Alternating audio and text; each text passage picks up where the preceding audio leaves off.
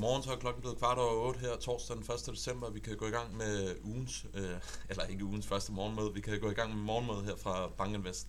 Lad os hoppe direkte ud i det. Jeg vil gå igennem nogle slides relativt kort, og så vil jeg overlade ord til Sergej og Jakob, som vil gå igennem øh, situationen i Rusland. Men først og fremmest, hvad var det, der dominerede markederne i går? Jamen, det var jo Powell, som udholdt en tale, hvor han indikerede, at Fed kom til at tage fod med speederen. De kommer altså ikke til at fortsætte med de her 75 basispunkter renteforholdelser. De kommer nu til at fortsætte en takt af 50 punkter.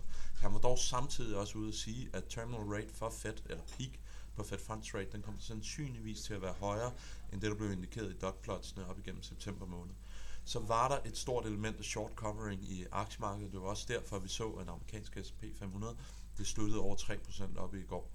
Så det var altså i vores øjne en kombination af en lidt mere dovish, i hvert fald tolket af markedet, Powell, kombineret med det her short covering, der var med til at drive det her meget stærke aktiemarked, vi var vidne til. Så fik vi også en række makrodata fra USA.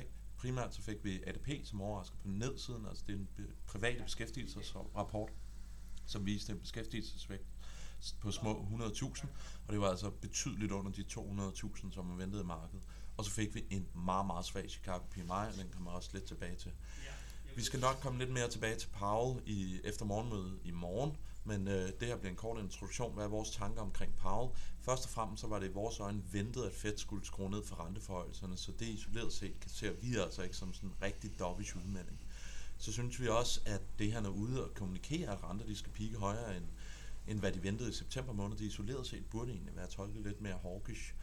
Vi tror altså, at grunden til, at aktiemarkedet stiger så meget, som den nu engang gjorde, det er, at vi har det her negative sentiment, og vi går ind i årsafslutningen, og det kan altså skabe nogle lidt forstærkede reaktioner på en tale, som sådan over den hele linje i hvert fald ikke var så dobbelt, som markedet indikerede, den skulle være. Og så synes vi samlet set, at hans tale, den bare langt mere præg, øh, præg af, at vi ser en fedt plateau, snarere end vi ser en øh, kommende fedt pivot. Går vi ind og ser på aktiemarkedet her på slide nummer 4, jamen, så kan vi se, at vi i går prøvede igennem det 200-dage glidende gennemsnit. Vi skal hele vejen tilbage til marts måned for at se øh, sidst, vi prøvede igennem det her niveau. Så det bliver interessant at se, om vi kan holde os over niveauet i dag, eller om vi skal falde øh, under det igen.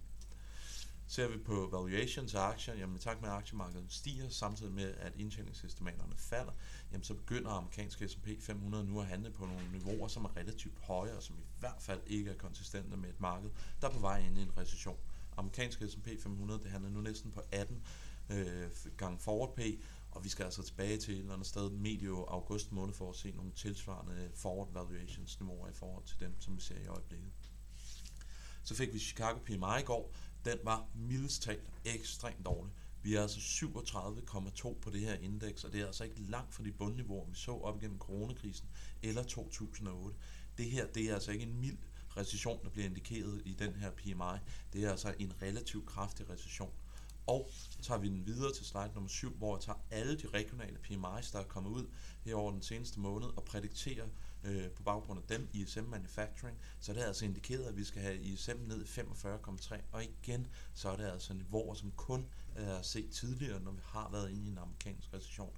Så jeg synes, der bygger sig mere og mere evidens op for, at vi kommer til at se en vækstnedgang i den amerikanske økonomi, dette til trods for de relativt stærke aktiemarkeder. Hvad skal vi fokusere på i dag? Der er ingen tvivl om, at markederne de skal fordøje Powell. Så kommer fokus, alt fokus vil jeg sige, til at være på ISM Manufacturing og se, hvordan den kommer til at bevæge sig. Så får vi gaspriser, for, eller ikke, vi får gaspriser.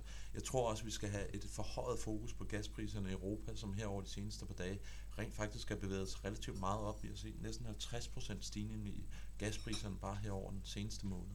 Så får vi PCE-inflation. Jeg tror ikke rigtigt, den kommer til at rykke, så markedet, rykke markedet så meget efter Powells tale. Og endelig så kan det nævnes, at aktie futures her for morgenstunden er i plus. Med disse ord, så ved jeg ikke, om jeg overlader ord direkte til dig, Jakob, eller til Sergej. Ja, tak. Ja, tak. Øh, jeg starter lige her. Godmorgen alle sammen. Vi tager det her på engelsk.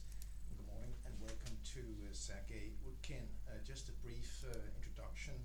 Uh, Sergey, you are an expert on Russian and foreign policy issues.